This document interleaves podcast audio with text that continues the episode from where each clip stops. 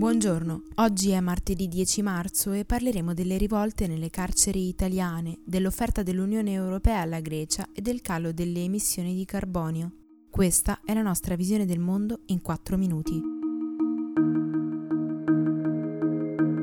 Iniziate nel weekend a Modena, si sono intensificate ieri le proteste dei detenuti italiani che hanno coinvolto in totale 27 istituti in tutto il paese, secondo quanto riporta il sindacato di polizia penitenziaria. Due persone sono morte per overdose dopo aver sottratto psicofarmaci alle infermierie durante i disordini a Verona e Alessandria. Si parla di sei morti solo nel carcere di Modena. A Roma e Milano i detenuti sono saliti sul tetto. A Foggia sono evase 50 persone, di cui 36 sono poi state fermate dalle forze dell'ordine, mentre a Lucciardone di Palermo il tentativo di fuga è stato fermato sul nascere. L'oggetto del malcontento sono principalmente le restrizioni che in questi giorni vengono imposte ai carcerati nel tentativo di contenere il contagio da coronavirus.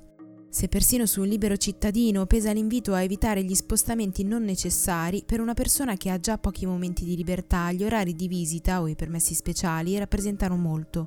D'altra parte, tuttavia, la diffusione del virus in un ambiente chiuso come quello del carcere sarebbe un disastro. Qualcuno ha proposto che vengano facilitate le misure alternative alla prigione per i detenuti vicini al fine pena, ma la presidente pugliese dell'associazione Antigone ha invitato alla calma. Parlare in questi frangenti di possibili amnistie o di indulto non fa altro che alimentare illusioni e rabbia, ha dichiarato. Va inoltre spiegato al detenuto che qualsiasi forma di protesta violenta diventa ostativa della concessione dei benefici, ha concluso.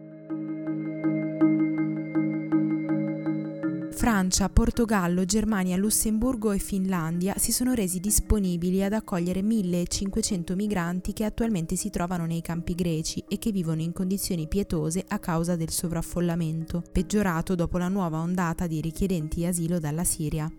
Ieri sera Ursula von der Leyen e Charles Michel, rispettivamente presidenti della Commissione e del Consiglio europei, hanno incontrato il presidente turco Recep Tayyip Erdogan per ridiscutere i termini dell'accordo siglato nel 2016 e violato da Ankara negli ultimi giorni.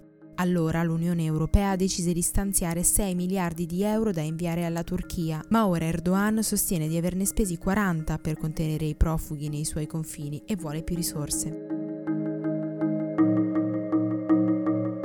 Secondo un rapporto sulla produzione mondiale di elettricità, nel 2019 le emissioni di carbonio del sistema elettrico globale sono diminuite del 2%. Si tratta del più grande calo dal 1990, quando molti paesi hanno iniziato ad abbandonare l'utilizzo di centrali elettriche a carbone. La produzione di carbone in Europa è crollata di quasi un quarto e negli Stati Uniti del 16%. Complessivamente il ricorso alle centrali a carbone è calato del 3%, anche se in Cina, al contrario, la dipendenza da questo tipo di combustibile è continuata a salire. Continua il crollo delle borse a causa della diffusione del coronavirus. Non solo quella di Piazza Affari, che ha perso l'11%, ma anche di Wall Street, che ieri è precipitata di quasi il 7%, uno dei più gravi cali dal 2008. La stessa sorte è toccata alle borse di Londra, Parigi e Francoforte.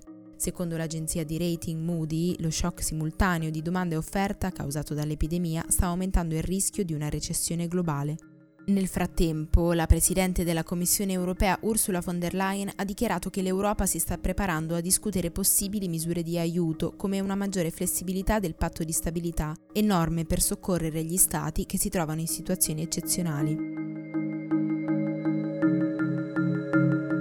Almeno 43 persone sono morte in un raid in alcuni villaggi del nord del Burkina Faso. L'attentato è avvenuto domenica, ma è stato reso noto solo ieri dal governo, secondo cui gli attentatori hanno preso di mira due agglomerati a nord, vicino al confine con il Mali. Per il momento l'attacco non è stato rivendicato, ma non sarebbe la prima volta che gruppi jihadisti legati ad Al-Qaeda e allo Stato islamico prendono di mira i civili della zona. Si tratta comunque della più grave violenza dall'inizio dell'anno. A gennaio altri due attacchi avevano ucciso rispettivamente 36 e 39 persone e costretto mezzo milione di civili a lasciare le proprie case. Per oggi è tutto. Da Antonella Serrecchia e Rosa Uliassi, a domani.